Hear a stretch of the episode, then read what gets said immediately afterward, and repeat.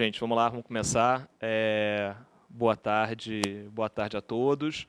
Eu sou o Carlos Afonso, acho que, enfim, conheço grande parte do, do, do pessoal que, que comparece nessa, nessa tarde de hoje. É, queria dar as boas-vindas a, a vocês aqui nessa, nessa nossa tarde. Dizer que hoje vamos fazer uma varanda um pouquinho, um pouquinho diferente. Essa é a nossa quinta varanda que fazemos aqui no, no ITS, só que essa varanda, paradoxalmente, não acontece na varanda. É, como vocês já perceberam, a gente hoje, por conta do, do tempo e do vento, optou por fazer um encontro, um encontro indoors, não, não na varanda, mas a gente faz uma dinâmica um pouquinho diferente. A gente faz, vamos fazer aqui as apresentações e os intervalo, no intervalo a gente passa para a varanda para um happy hour, para uma confraternização aqui com, com os nossos presentes. Essa é uma varanda muito especial e o Ronaldo vai falar um pouquinho mais dela, porque nessa varanda nós contamos com os nossos, com os nossos fellows que farão as apresentações de suas, de suas pesquisas. Só para passar um pouquinho da, da história para quem está vindo pela primeira vez nesses nossos, nesses nossos pequenos, pequenos encontros, no, desde o ano passado, nós começamos aqui com, com o ITS fazendo encontros na varanda sobre temas diversos envolvendo tecnologia, cultura, política. E com isso fizemos já uma série de encontros.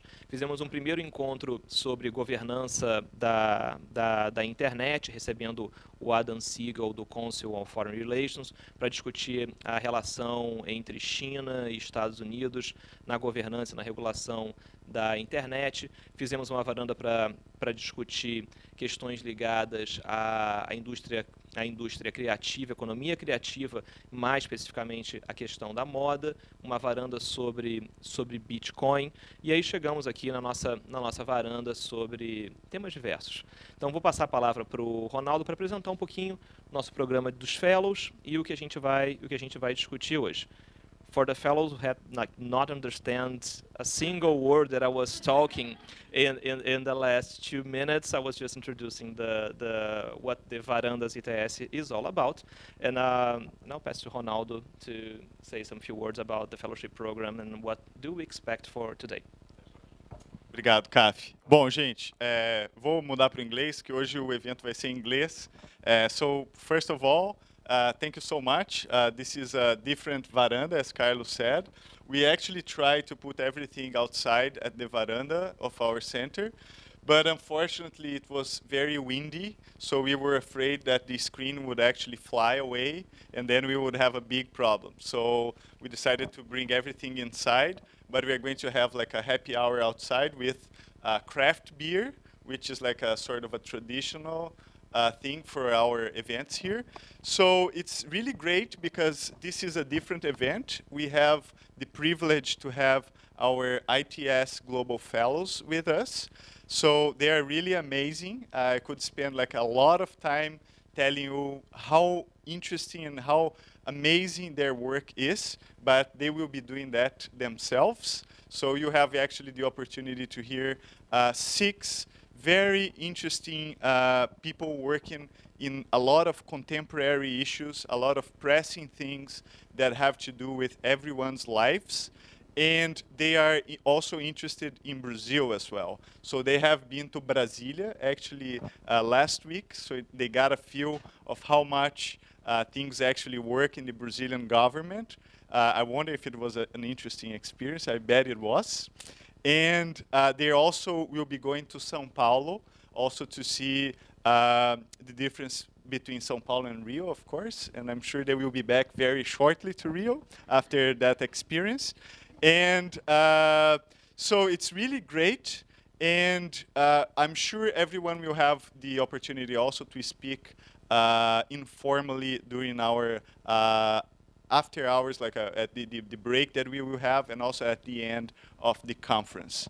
With that said, let me give the, the floor uh, to Allison Burtch, uh, who will be the first presenter for our veranda. So thank you so much, Allison, and I hope you enjoy um, this amazing thing that uh, we'll be uh, we'll be having like this this afternoon. So thank you so much. So first thing I want to mention is like two experiences that I've had that have been informative to what I've made um, in the past couple years. And the first is this. This is I have a dumpster diving blog. Does everyone know what dumpster diving is? Um, it's basically you dig in trash and find cool things. And I started it in California in 2010 because um, I heard these stories about, you know, there's so much waste in the United States. What is that like? And um, so I just started looking in the trash in behind grocery stores. And in fact, the United States, they throw out 50% of everything that we've grown ends up in the trash. And so these are like perfectly good food, but for whatever reason, which we can go into later, they throw it out. This has been really formative for me in terms of what I think about the um, infrastructure and how um, it benefits the rich and not the poor in the United States and the growing class divide that I see. And then the second thing is that um, I was really involved in Occupy Wall Street. I actually made um, the newspaper on the left, the Occupied Wall Street Journal. And um, this was also a, a, huge impact on me in regards to uh, what it looks like to participate democratically with a group of people and then how the state responds even when you're doing stuff that is legal within the law democratic a group of people rich and poor coming together. And then um, what we faced was essentially a nationwide crackdown that happened at the same night that you know beat us up.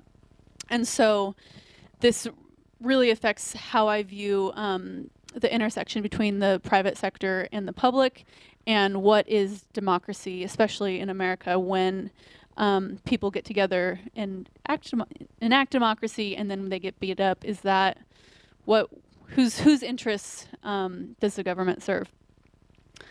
So now my biggest question is how do I make stuff as an artist, as a creative technologist? How do I make stuff in a world that's messed up? How do we make stuff when we don't need more stuff? When um, I see so many things that are horrible and I want to make them better. What is our response to this? Um, and then, most importantly, how do I frame the questions that I ask myself about what I make? So, the first thing that I've been um, pushing against is this idea of tech solutionism, which is that you take a problem and you add more technology, and then sometimes that problem will get better, which I, I disagree with. Um, Evgeny Morozov, I don't know if you've heard of him. He's um, an, an author that deals a lot with that idea. Um, but uh, he calls it algorithmic regulation also, that it offers us this good old technocratic utopia of politics without politics. So when you start getting into um, this idea that you know, if we can have more data, algorithmically regulate everything, um, you, these algorithms are built by certain people and they serve certain people. Um, and so I just, I, I generally am very um, critical of this idea of tech solutionism um, because democracy itself should be our goal, not not more technology. And then this this is a quote from this German guy named Johannes Grenzfurthner that privacy is a bourgeois fantasy, um, and that it's only those who are privileged who can really be concerned with privacy, um, that those without privilege are, you know, that's, that's the least of their concerns. Also, um, we actually want those who are invisible to be more visible. And so this idea of separating the public, or what's, you know, everyone wants to be private, um, what we actually need is um, some people to to be more public and, and how do we like like the Marco Civil was this very public action which was awesome. Um, you know how can that if if everyone's private no one can can have that conversation. So, am I speaking too fast? By the way, okay. Um, so the n- next idea I want to propose to you is this idea of liberation technology, and as I've been building my thesis work in the past two years, I, um, I, I, came up with a new definition for this. Um, and so, as I'm defining it, it's technology that exists to liberate people from unjust economic, political, or social conditions. It's an invitation to remain emotionally present. So, I don't know if you've been checking your Twitter these days, but everything's horrible in the world right now. Um, and so liberation technology is neither an escapist fantasy nor is it debilitating min- misery, um, but it's an invitation to have this sort of open handedness about life where we f- refuse to give people the choice of freedom without happiness or happiness without freedom. Um, and that, that comes from Ursula K. Le Guin. And then the last thing about liberation technology that I want to bring up is that it doesn't exploit the many to profit the few. So if you take a look at um, tech company these days, uh, I'm very suspicious of um, who who creates these algorithms and who they ultimately profit. Um, Twitter just came out with the demographics of their employees. They're 90% male, 88% um, are white or Asian, similar to Facebook and LinkedIn. Um, it hovers around 85 to 90% male, um, and and these are all, you know, I'm just saying that there's many more people in the world that I think we should be suspicious of the algorithms and who these are who these are ultimately helping. Um, so a question I want to ask is how do we create equal access to information? Um, one thing that I a, a, project I made, and so okay, so now I'm going to get into things I've made. I've like I'm done with the, these sorts of questions, and I'll show you some projects. So one project I made was um, something called the Dumb Store, which you can go to that website if you want. And um, back in the states, I still have a dumb phone, which I don't know if that makes sense, but like it's not a smartphone, so it's not a computer. Um, and I made this about two years ago, and uh, basically, I still wanted to access some parts of the internet from my phone, but I didn't want to carry around a GPS, a, like a huge computer, all this stuff with me. Um, and also, I'm very suspicious of this idea of planned obsolescence, where people have to constantly buy buy new stuff, buy new stuff, buy new stuff. Your you know operating system slows down right before the hardware comes out. Um, so the dumb store, you can text and get Wikipedia information, subway information, um, and it's all open source. So this is a side note, but um, the Apollo 11 had four kilobytes of RAM. For comparison, your iPhone 5 has one gigabyte of RAM, which is a million kilobytes. So basically, you're carrying around like 250,000 times the computing capacity than what it take what it took to go to the moon, which is mind blowing to me. So like we have I, smartphones are awesome and I'm not hating on them at all. Um, like that's that's incredible, but um, I, I we have so much and I think we're the the bigger question is what do we do with what we have versus like how do we constantly get more RAM? Um, so these are some other things on the dumb store. So like I made a couple of the apps, but um, when we released it, it got on Hacker News, and like people from all over the world made these apps that they wanted. It's all open source, and and people still do it or s- still use it every day.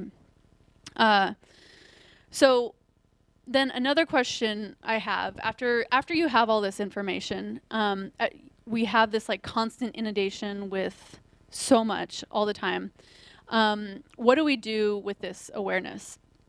And it's a complicated state of needing to know more versus um, complete and utter information overload. Um, so this is getting to some stuff in the United States. I don't know if this is as much of a problem here, but um, in the U.S. we have like we're getting Wi-Fi everywhere. So it's like there's Wi-Fi. The bottom picture is Canada. They're putting Wi-Fi in all of their national parks, and like the airlines used to be this like safe space where you would take a break, but now uh, you can talk on your phone all the time. It's the same with the subway in New York City that they're all becoming these hot hotspots.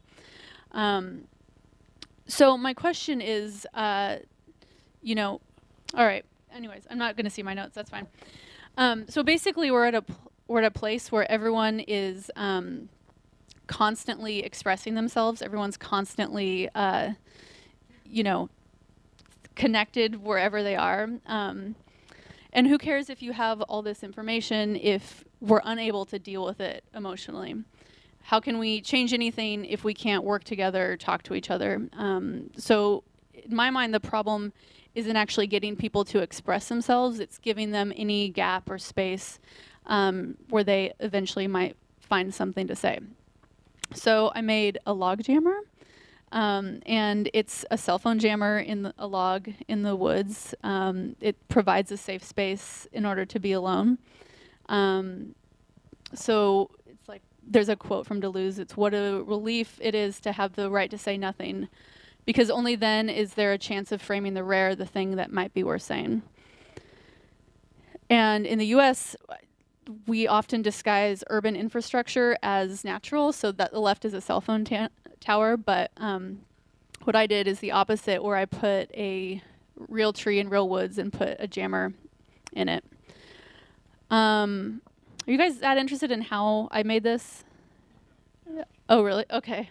Okay, I'll get into that then. Um, so this uh, operates on the GSM spectrum, about GSM 1900. Um, and I, I chose 1900 just because that's what my cell phone was on. And um, I found a schematic that I uh, designed in Eagle, which is an, a free software that you can get online. And then the bottom part I milled and drilled um, on a Roland. It's a mini CNC. Um, and I went through dozens of iterations of making these PCBs. They're called um, printed circuit boards. Uh, let me see if. Ah. So, yeah, so you basically do that stuff. um, and then I have a video that may work. Ah, whoa, I don't want the audio to work though, so I'm not going to show you that. Um, but basically, what it does is it. Um, I was proving that it works. Okay, and I'll move on from that. Um, so how do we communicate with each other? So let's. I, I feel like I'm trying to offer you like these two sort of conflicting ideas, but not an either or, but a both and. That we both need this time to be alone, but we also need to have these secure forms of communication. So a third project I made is um, I called it Spike, and um, it's an in-browser video chat application.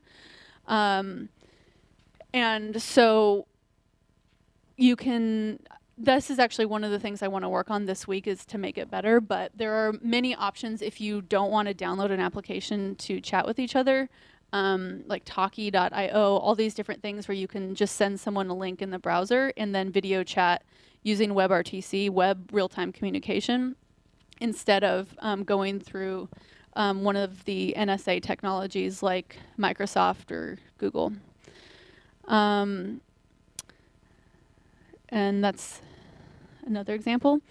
And then the fourth uh, project that I want to present is um, it's calling out some bullshit on the internet. And so we're suffering from this problem where we have information overload, like I told you about before, but um, we don't know how to trust.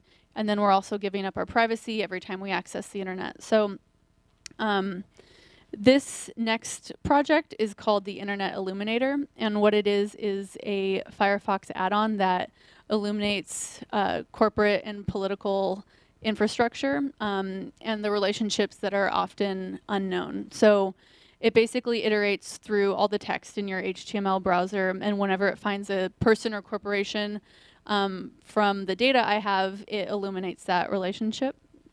Um, so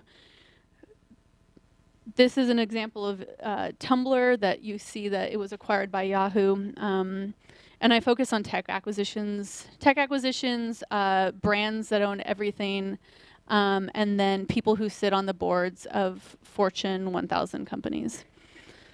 So Oculus. So what the everything in yellow? It's not actually highlighted, but it's just in parentheses. Um, and I did that because I wanted it to be subtle and not like, hey, look at my add-on, it's so awesome, but just like, you know, show you information.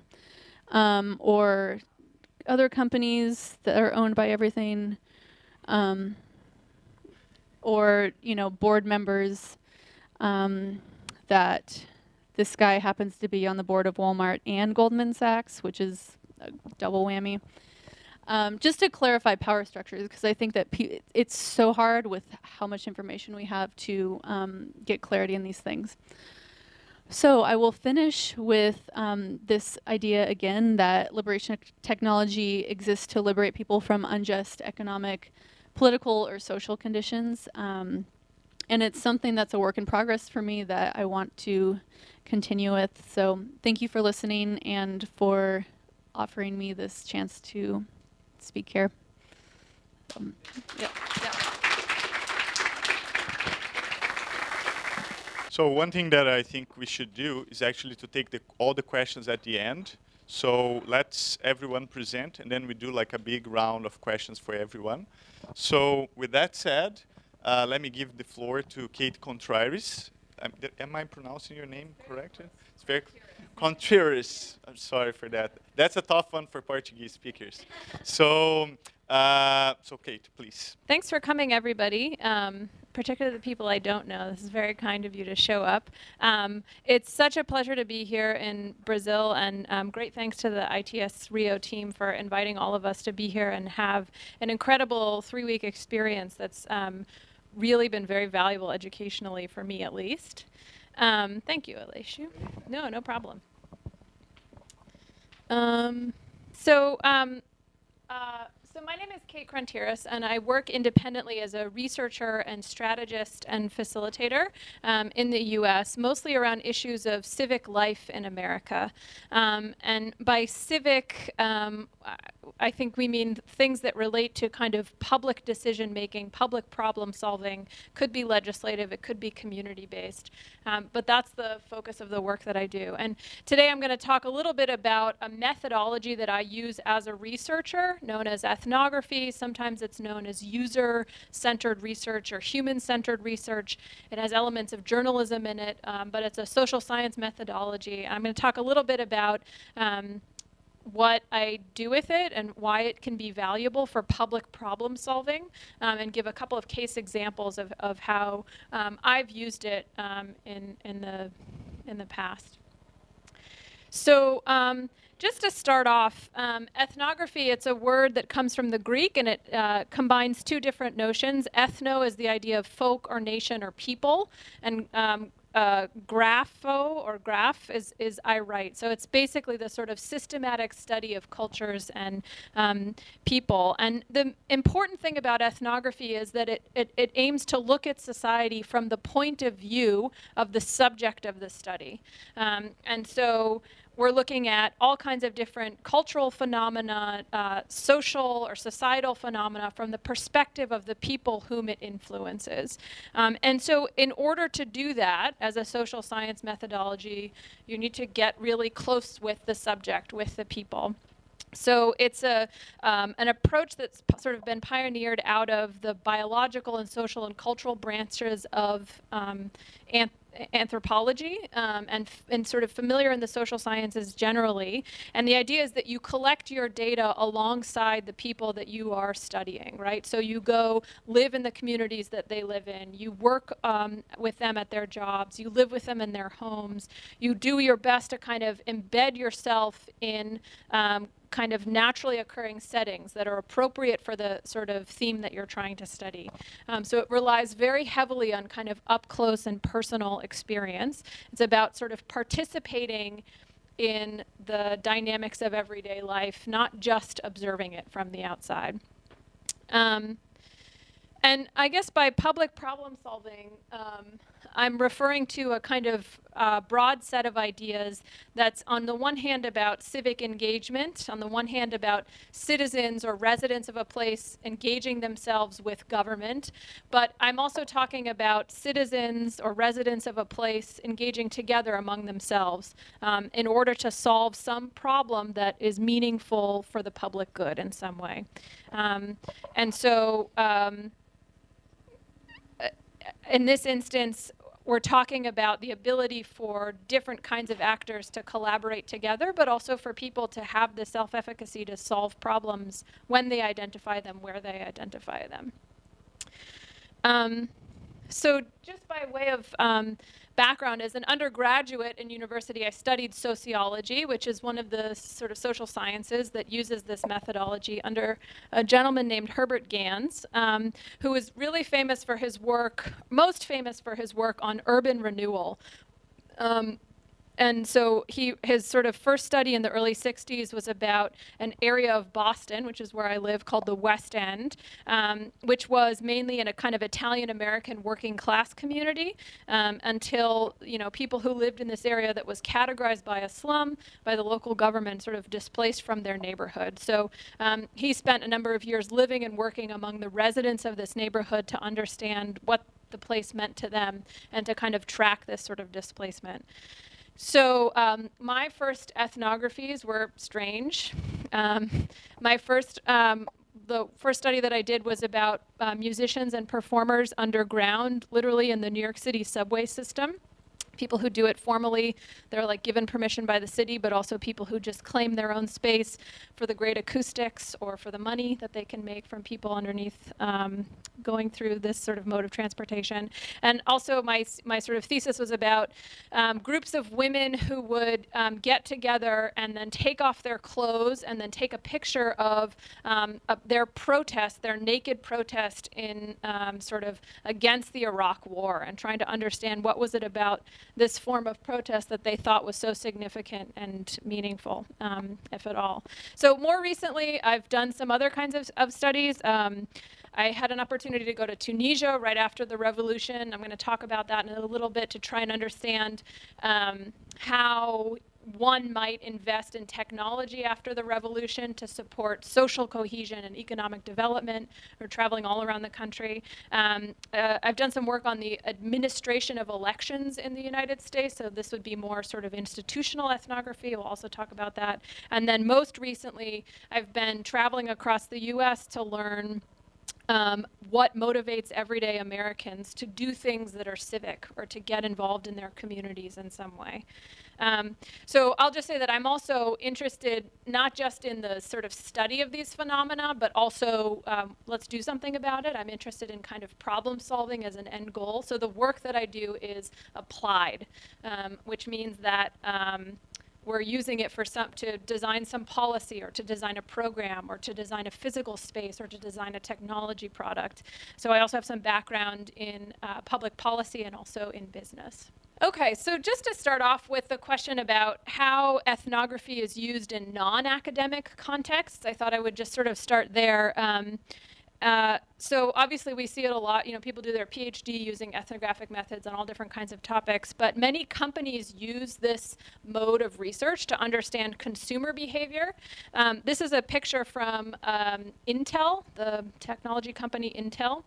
Um, and they basically have a staff of cultural anthropologists led by a woman named Genevieve Bell um, who go out into the world and study all different kinds of things. And this particular study was about how drivers use technology. So she went around and asked all different drivers to empty the contents of their car so she has like a hundred different pictures like this of all the things that people have in their cars, looking at artifacts for clues as to how people use technology when they're driving. Um, uh, you would never, for example, see a Nike shoe or an Adidas shoe that hadn't um, been researched and kind of user tested really rigorously before it was sold to a consumer. Companies like IDEO and Frog provide these services um, professionally, commercially to all different kinds of organizations under the name of sort of design research or user centered research. So it's a methodology that has been repurposed in the kind of corporate sector pretty rigorously. Um, institutions of development, aid development, um, are also starting to use it as a way to design programs and to design funding mechanisms. Um, the research that I mentioned uh, in Tunisia was funded by the World Bank as a way to understand how they should target their technology investments. This is a backpack from a project that UNICEF did with a company called Frog, which provides these services to all kinds of different organizations. Um, so the question here was to try and understand something about the real world needs of community health workers. And so they went and did research in, I believe, Uganda and Senegal to understand what sort of the obstacles were to doing that job really well. Um, and they learned a bunch of different things, and but based on this research, they designed a sort of toolkit, which is what you see here. Um, I don't know what all the component parts are, but it's all in that backpack. Um, of different kind of physical, digital, and service level components that would help them be more effective as community health workers. So, and particularly in the development context, we've seen this methodology used to try and design products or program or funding streams in order to improve some sort of development issue in the world.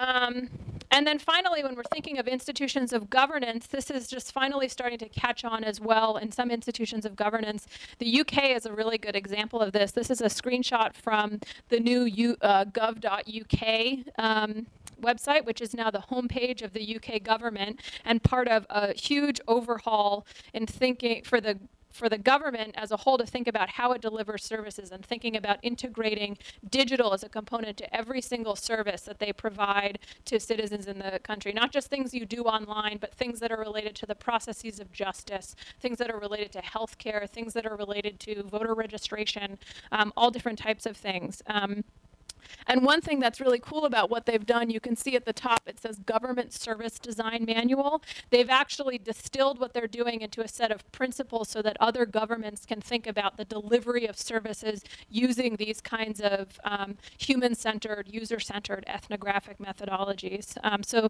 they're using ethnographic research to, quote, understand real life behavior as they continue to think about what products will be most useful for um, citizens in the country. This is a mall not too far away. I took this picture the other day. Um, and I just, I, I put it here just to bring back into mind that, um, you know, humans are humans, right? Like we go to the mall, we eat food, we're reading the newspaper, we're having a conversation with our friend. We're complex, interesting creatures. Um, and so when we think about the value of ethnography for public problem solving, I just want to highlight a couple of reasons why I think it's useful as we think about the kinds of public problem solving that the Marco Civil, for example, represents um, in terms of societal and social justice kinds of issues. So ethnography offers really rich and specific um, information about how everyday people live their lives, what they believe, what they aspire to, what their constraints are, the kind of information that um, you don't get by asking somebody to answer a multiple choice question um, in a survey. So uh, when we want to know why any group of people is doing something or not doing something, ethnography is a way of going to the source, talking to the people themselves about what they're experiencing, triangulating what you hear from them with your observations um, from other interviews with other people so that you can get to some notion of the truth um, and understanding kind of behavior from the human subject's perspective. So in public problem solving, that kind of information helps us design public services, programs, laws, policies, technologies, any set of different things that are really vital for how society functions so that they're aligned more directly with actual users' needs. Um, Allison was referring to this idea of tech solutionism just previously, which is the idea that, oh, we'll just throw whatever we think is the right thing at the problem and it'll probably be fixed. And this methodology brings back to the fore the idea of, well, let's ask the people who we think we are solving the problems for um, what they would actually design for themselves. Um, so this means that it allows us to target our public programming or legislation more effectively, certainly, and sometimes more cheaply as well.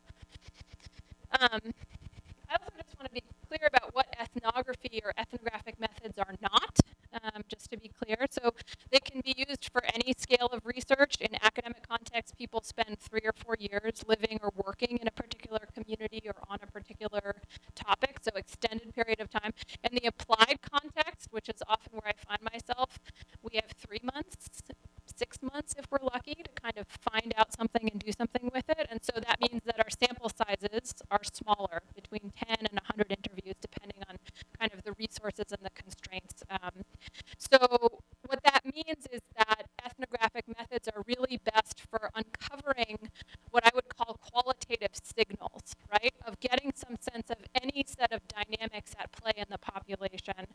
It's not a means of getting usually statistically significant survey data about what is representative in a population. So ethnography gets uh, sailed or qualitative research in generally, in general, if you're not doing it over three or five years for being something that, you know, well, you can't say this represents the whole population. You cannot. But it's useful for understanding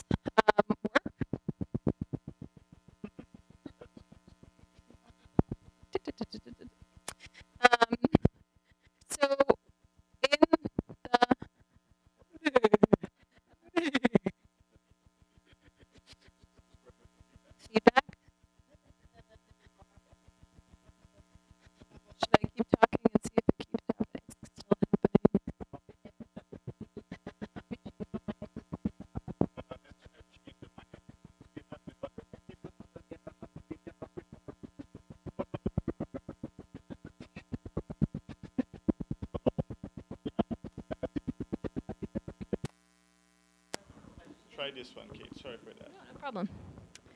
Um, can you guys hear me? No, that effect was so fun though. It's a little bit worse. That's better. Okay. Can you record that? Okay, cool.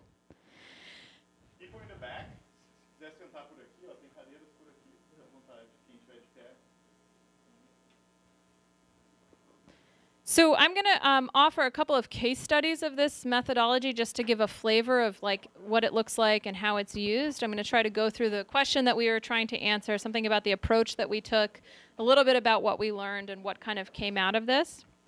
So, um, in the context of post revolutionary Tunisia, um, myself and a research partner were engaged by the World Bank to understand something, as I mentioned, about how they might invest in technology. This is a bit of tech solutionism, but it's good they were using ethnography to kind of vet their assumptions. How would we invest in technology so that we could support kind of positive outcomes in that country after all of this political and social flux? And so we were looking at um, how how is it that actually institutions themselves in Tunisia, be they social, civic, or governmental, actually use technology to improve their efficiency and effectiveness as organizations, to improve public engagement, to improve service delivery, um, and general accountability. We were wondering how policymakers and investors, so not just government entities, but potentially um, private sector investors could make and structure technology investments or initiatives so that it could spur economic development and general innovation in the country. Um, and how might, uh, and this might be a question of more interest to this kind of community, but how could we use technology sit in, it, among citizens in the media or in sort of civic institutions to encourage social cohesion or to try and build some resilience in the population in this moment of flux? And so we went all across the country uh, talking with people in depth, observing um, how they lived their lives uh, among 130 different Tunisians, including activists, government workers, farmers, um, students, you name it. We talked to a whole variety of different people in uh, quite a number of different locations across the country. So if you're familiar with Tunisia, there uh, as a legacy of um, this their sort of governing system in the past 30 to 50 years or so. There are a number of places that were very wealthy, very well established, people living very comfortable lives, and a number of other places where people were really living at or below the poverty level. Um, and so we discovered, or or sort of, un, I guess, surfaced from this research um, aspects of kind of regional disparity remaining a really central challenge to social cohesion. That this difference in experiences across the population was going to be a big challenge to confront. Um, that that the sort of small and medium-sized enterprises were really poised for growth, but in many instances needed um, financing, larger and more targeted streams of financing, um, better digital infrastructure. Um, better workforce development so that people arrived at the companies really ready to work and not in a need of a year or year and a half of training in order to do their jobs. Um, at the and various other el- elements around the education system, around sort of um, civic life in the country, and in terms of kind of the online communities. That was perhaps most interesting about being there. That um, the online communities that kind of grew under the authoritarian state that were there were really providing the foundation for a new civil society in the country. Um, and m- many of the people who were involved in those communities were sort of would-be entrepreneurs, people who, with the right sort of um, support and um, investment in their skills and their interests could really help create either technology platforms or communities that could support all of these things. Um, and as I mentioned, this research was used to inform how the bank actually made multi million dollar investments in the country um, after the revolution. So that's kind of a country level uh, way of thinking about the value of ethnography. This example um, is more, as I mentioned, institutional ethnography. So um, this is a woman who works in an elections office in, in America. And um, this research was for a small civic technology nonprofit called TurboVote, which in the United States is trying to make it um, as easy for people to register to vote as it is to watch a movie on Netflix.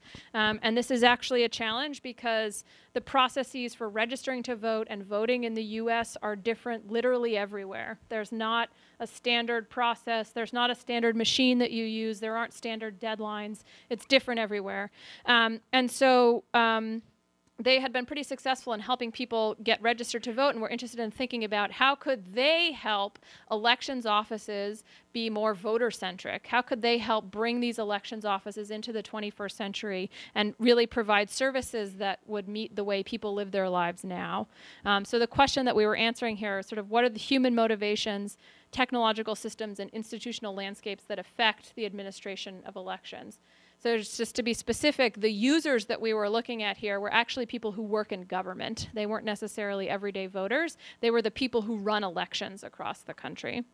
Um, and so similarly, we traveled to six different places, six different states in the country, a variety of sort of geographic, demographic, political um, kind of leanings and uh, did both contextual observation. We asked people to show us their technology, to sit down and look at the technologies that they're using, to talk us through who they have to get approvals uh, from in order to spend money or to purchase technology. Um, we watched them as they registered people to vote. This is really embedding in the work of what these elections offices do. Um, and um, on the whole, found that many of the elections offices that we visited were staffed with innovative entrepreneurial people who were constrained by um, a number of different technological and institutional factors. So they're using very often technology that was custom made and is pretty crappy, but it's reliable, so they still use it. Um, and uh, uh, in institutional environments where they need to get seven different permissions from different agencies to do anything that's innovative, and yet they viewed every election cycle as an opportunity to test something new. Um, so it was interesting to see all these innovations and see them also occur in isolation. we're hopeful that TurboVote can help um, kind of bring those ideas together and bubble them up for greater use across the United States.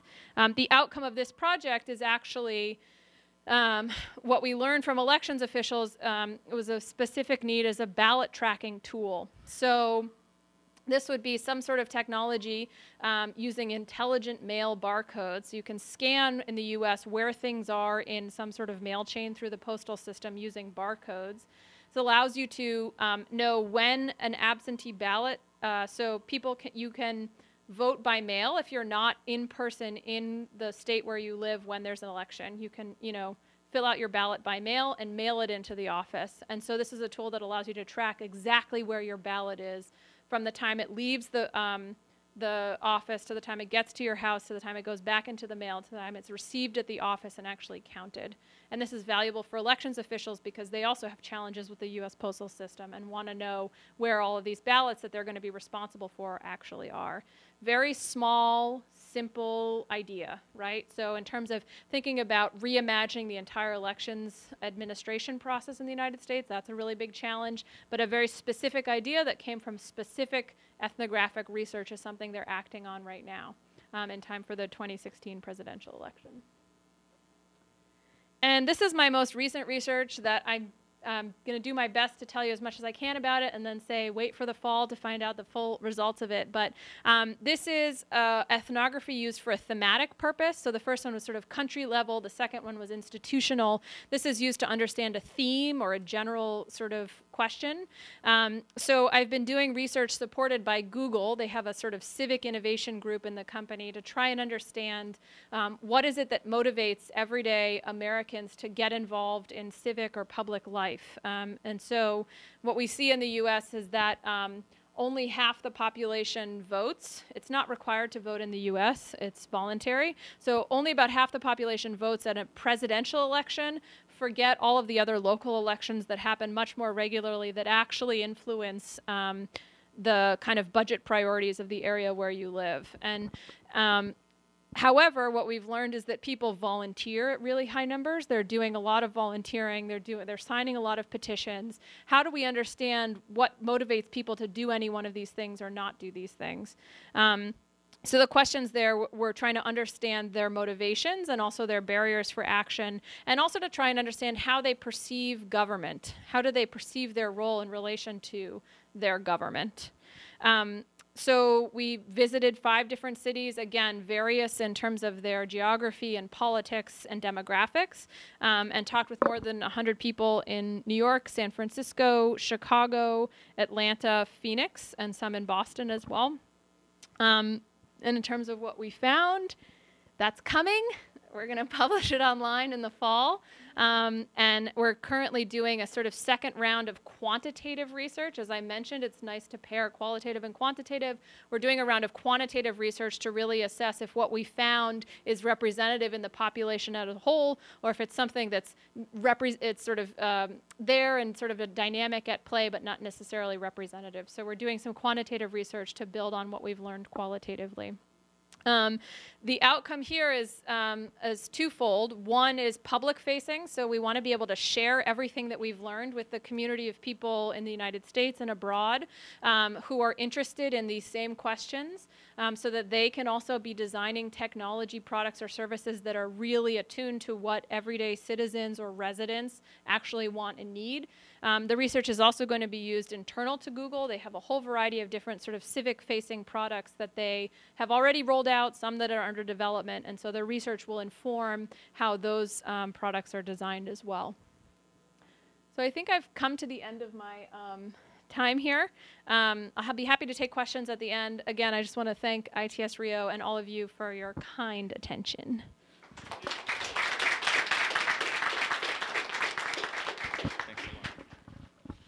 Well, uh, before I hand the floor to Primavera, I just would like to say that, uh, like all the varandas that we organize, this one is being recorded. So if you do not want to show up in video or your voice, do not make questions. So you still have time to do that. Uh, and everything is going to be actually posted on YouTube. So if you're interested in the previous events that we have organized, everything is online. So as Carlos said, We've had discussions about virtual currencies like Bitcoin. We had like a, a Congress member, Alessandro Molon, come in here to discuss the Marco Civil. We had uh, discussions about cybersecurity, so make sure that you take a look at our YouTube channel. With that said, let me give the floor to Primavera de Filippi, who's going to talk about her research and work. Thank you. Thank you.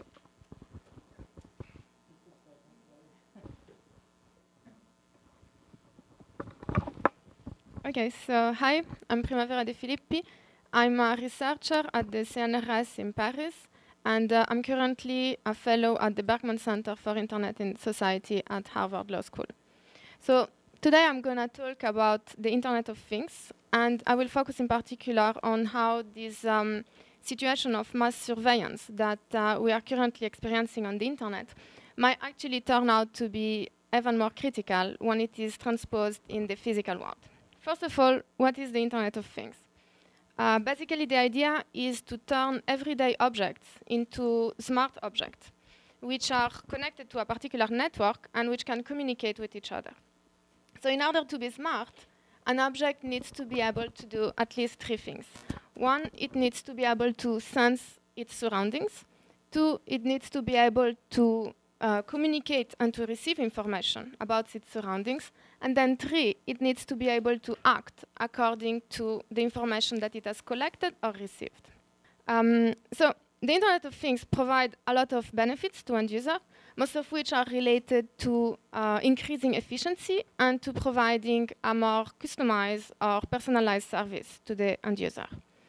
So one of the most obvious benefits is that it allows people to control their own houses or their own devices from afar. And this can be done by deploying specific sensors that uh, communicate through the internet, uh, such as, for instance, the Samsung Dropcam that can be used in order to supervise your house, or the motor device, which uh, comes with a general purpose programmable sensor that can be used to monitor anything in the house. And then sometimes the smart device can also be remotely controlled through the internet by means of specific applications, such as, for instance, the Apple HomeKit, or basically any kind of smartphone-based application. This kind of supervision actually becomes less necessary when we introduce automation. And so we can see nowadays uh, a lot of new devices which are programmable, such as, for instance, the Nest, which is a smart thermostat that basically is going to keep your house cool or warm according to the settings, but that also learn about your habits so that it will only um, warm out your house when it knows that you're actually going to be in there. And then we have, for instance, the, the Kwikset lock that allows people to remotely and digitally open or close doors, um, either from local or from afar. And then, of course, we have all the new emerging self-driving cars, which will bring you exactly where you want to be, according to the route that they consider to be the most efficient. And then all those automated devices can actually be integrated into a more sophisticated ecosystem whose value is actually greater than the sum of all of its parts. And so we can imagine, for instance, um, an alarm clock that communicates with your coffee machine and that will delay the coffee whenever the alarm is put on snooze.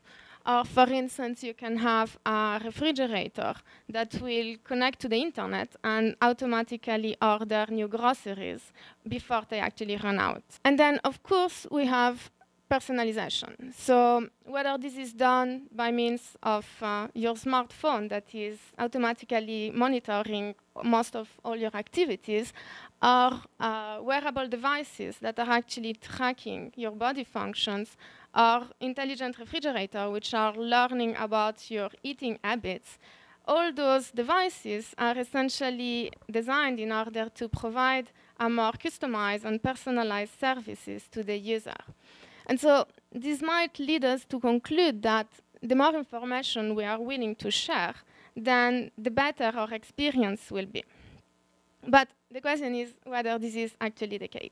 In spite of all those benefits, the Internet of Things actually has um, important drawbacks, which can either be necessary trade-off in the sense that they are necessary in order for the service to work, or which are unintended consequences in the sense that they have simply not been properly addressed by the people who designed the system. So one important problem is obviously privacy. So the situation is becoming relatively critical in the sense that um, everything we do, whether this is online or offline, is actually being collected by multiple sensors or devices. And so the problem here is that this is actually quite difficult to avoid because in order to work properly, most of our smart devices actually need to learn things about us. And so this raised the interesting question of how can we draw the distinction between what constitutes actually personalization or customization and what is instead more like target advertisement. And then are actually those two things merging or blurring into each other in this new integrated ecosystem? And so the, the main issue here is that we need to understand exactly who controls our data, and in particular, whether our data is actually safe from unauthorized access by third parties. And so this is obviously quite related to the issue of security.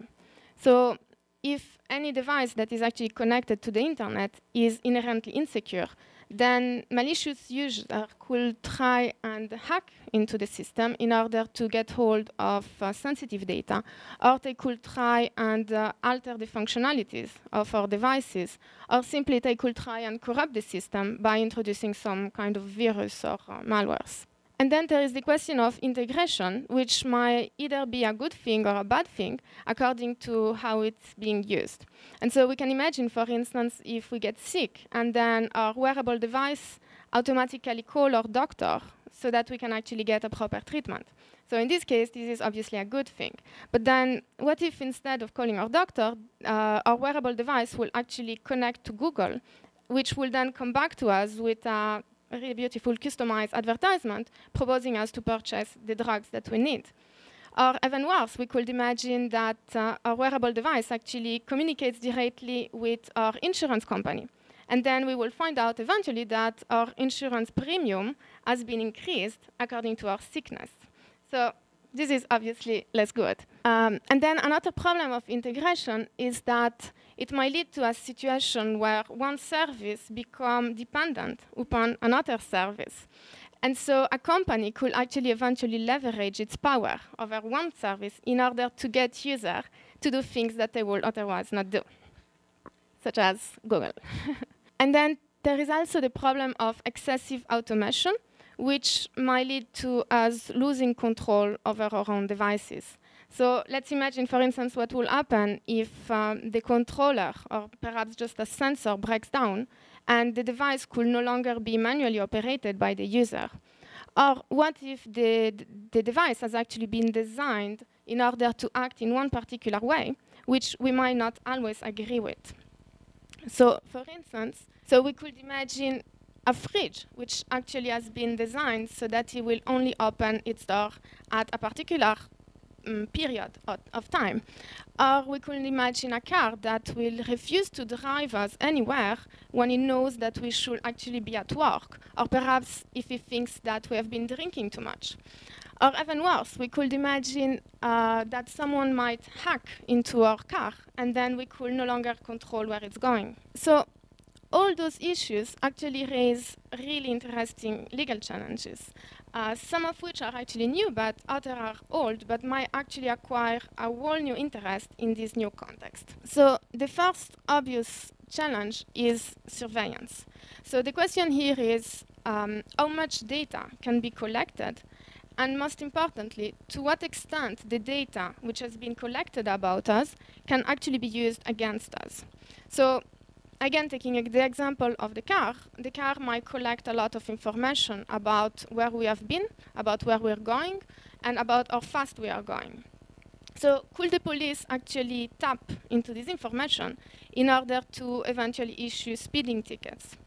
Or for instance, could a court actually require the disclosure of this information in order to figure out where we were located at a particular moment in time? And then the most interesting thing with the Internet of Things is that the data that is collected about us could actually be used to enforce the law even before a tort has actually been made. So it's the minority report style. Um, so instead of collecting data in order to issue a speeding ticket, then the car could actually be designed so that it cannot drive over maximum speed. Or it could, for instance, be designed so that it will not start un unless you can show that you have a valid driving license and that your uh, security belt has been plugged. Um, in the same way, in terms of ex post enforcement, we could imagine that buildings are actually made to use specific locks, which will automatically lock people in whenever they are found guilty of a particular crime. And then, even beyond law enforcement, um, smart devices can actually constrain our behavior to the extent that they try to anticipate our needs. And so, in this sense, they could actually reduce the opportunity for choice because they basically take a decision on our own behalf. So, again, we can imagine, um, for instance, a fridge that is programmed to promote a healthy diet and uh, will therefore nudge us into purchasing healthy food. Um, or we could have the fridge refusing to open its door as, as long as we didn't do uh, a sufficient amount of exercise for the day, for instance.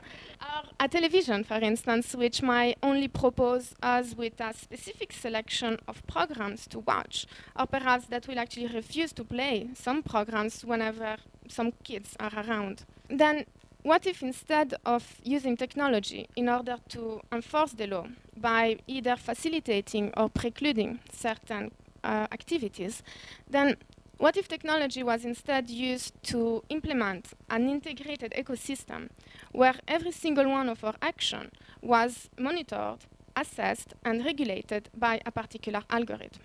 So instead of issuing speeding tickets, then we could say, for instance, that uh, the faster you drive, then the higher the price will be for the gas.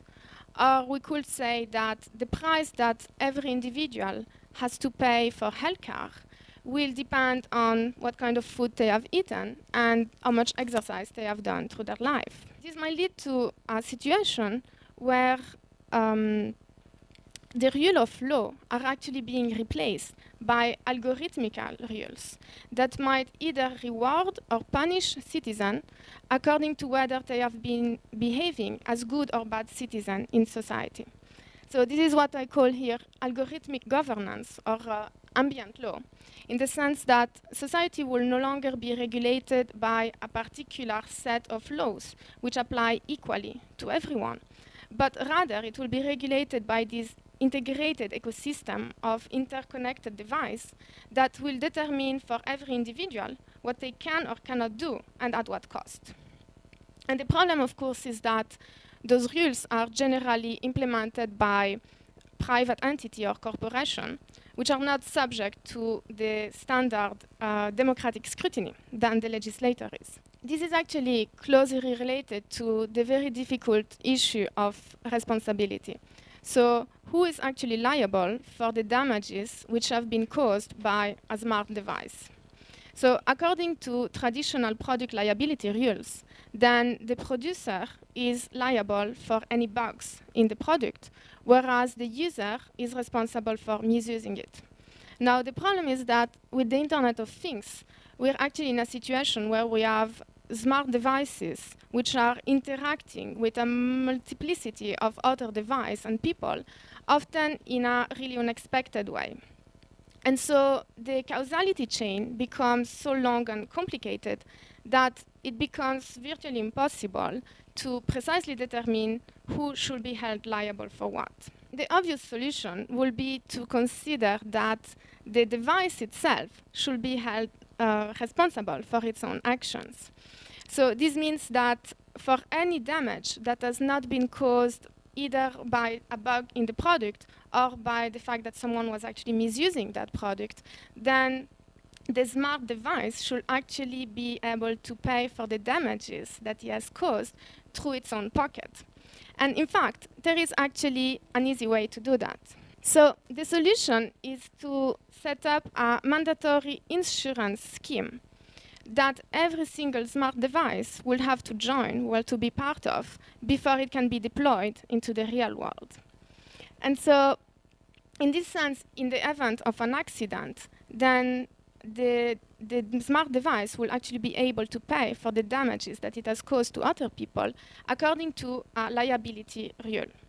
And so this actually reinforces the issue of algorithm go algorithmic governance because essentially this means that those, um, those algorithmic rules are progressively replacing the rules of law to the extent that those smart devices do not actually need to abide by the law as long as they can actually pay for the crimes that they have committed.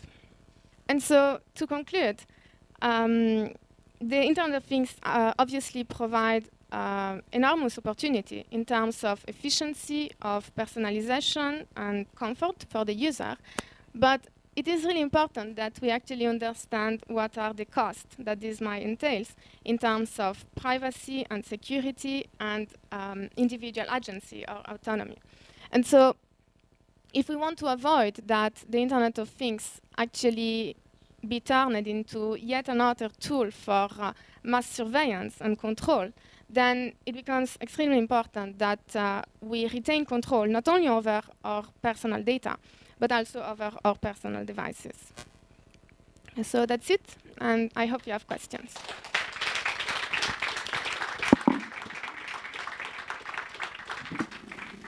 Thank you so much. Uh, let me invite Allison and Kate to join us here in the front, and then we can take a few questions about all the presentations. As, you prefer, but like a, uh, there's three chairs Okay, so with that, let's open the floor for questions. So if you have questions or comments, you should be welcome to do that now. Just a quick question. I'm curious what you guys are interested in looking at the Brazilian context of your work.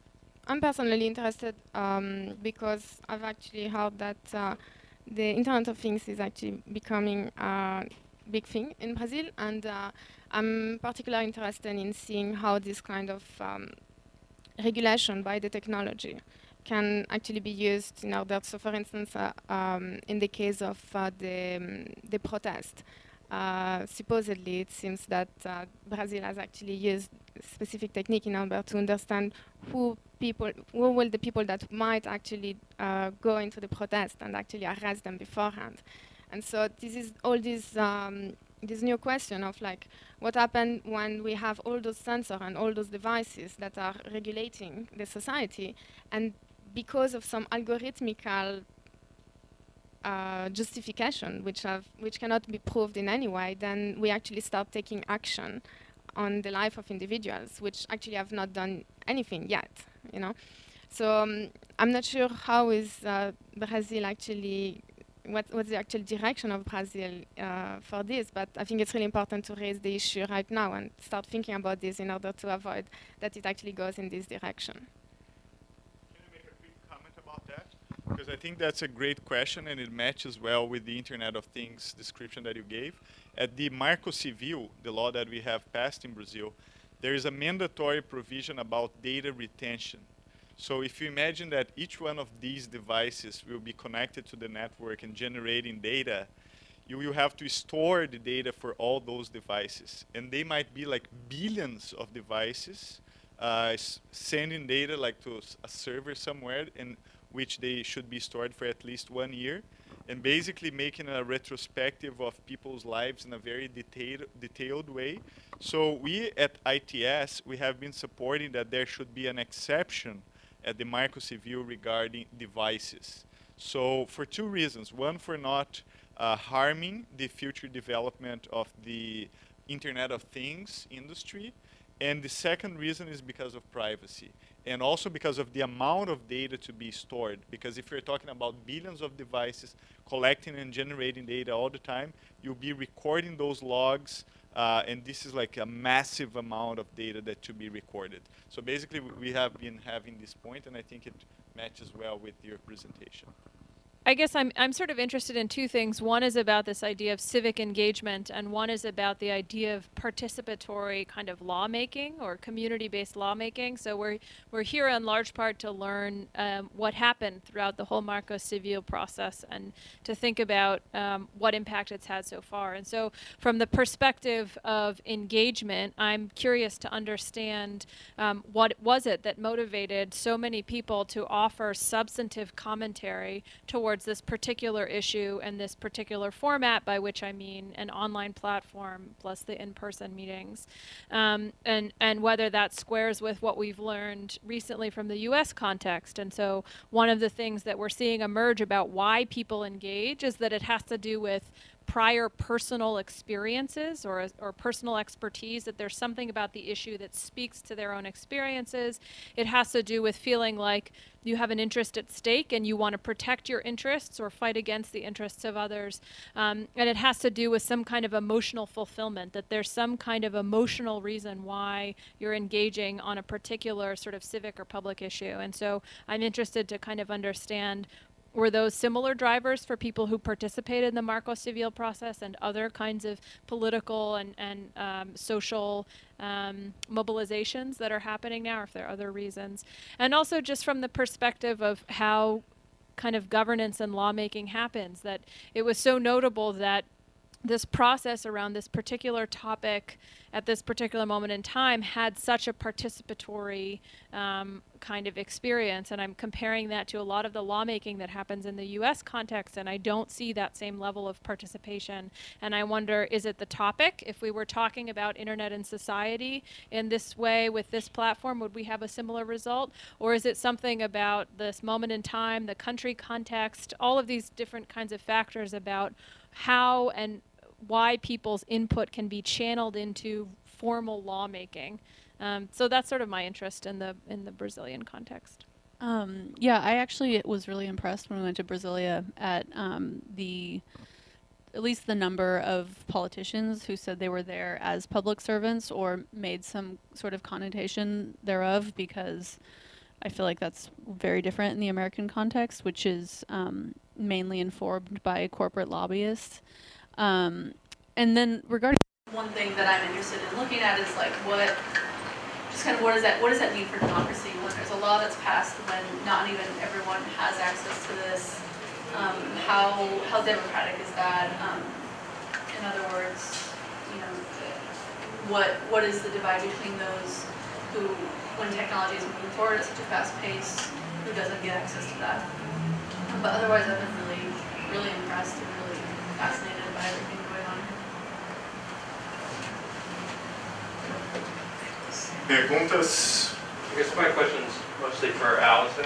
Um, I was just curious about your illuminator. Where, where do you get the data to illuminate things? And oh I deleted that slide I don't know. Um, I'm sorry I just, um, I don't know if you went over talking, but yeah that's uh, there's Let me give you the microphone, otherwise it's hard to Oh. record. Unless you don't want to be on record Not on this that. microphone, I have one that actually works. Sorry for the technical. So we need another microphone? Um, so there's a, a nonprofit organization called Little Sis, um, and they call themselves the involuntary Facebook of the one percent. So Little Sis is the opposite of Big Brother, um, and so that's where I got all the Fortune 1000 board members, and then another, the Sunlight Labs is also another nonprofit that give information like that. Wikipedia's list of lists and the li- list of tech acquisitions, and then the Columbia Journalism Law Review. Um, so I make no promises that the data is correct as of now, but as of like April. So it's Well, I think everyone has to have, wants to have beer apparently, so so let's do the following. It's uh, six o'clock. Let's go to the veranda, grab our beers, and be back here at 6.15, all right? You can bring the beers inside and drink as much as you want. So let's do that.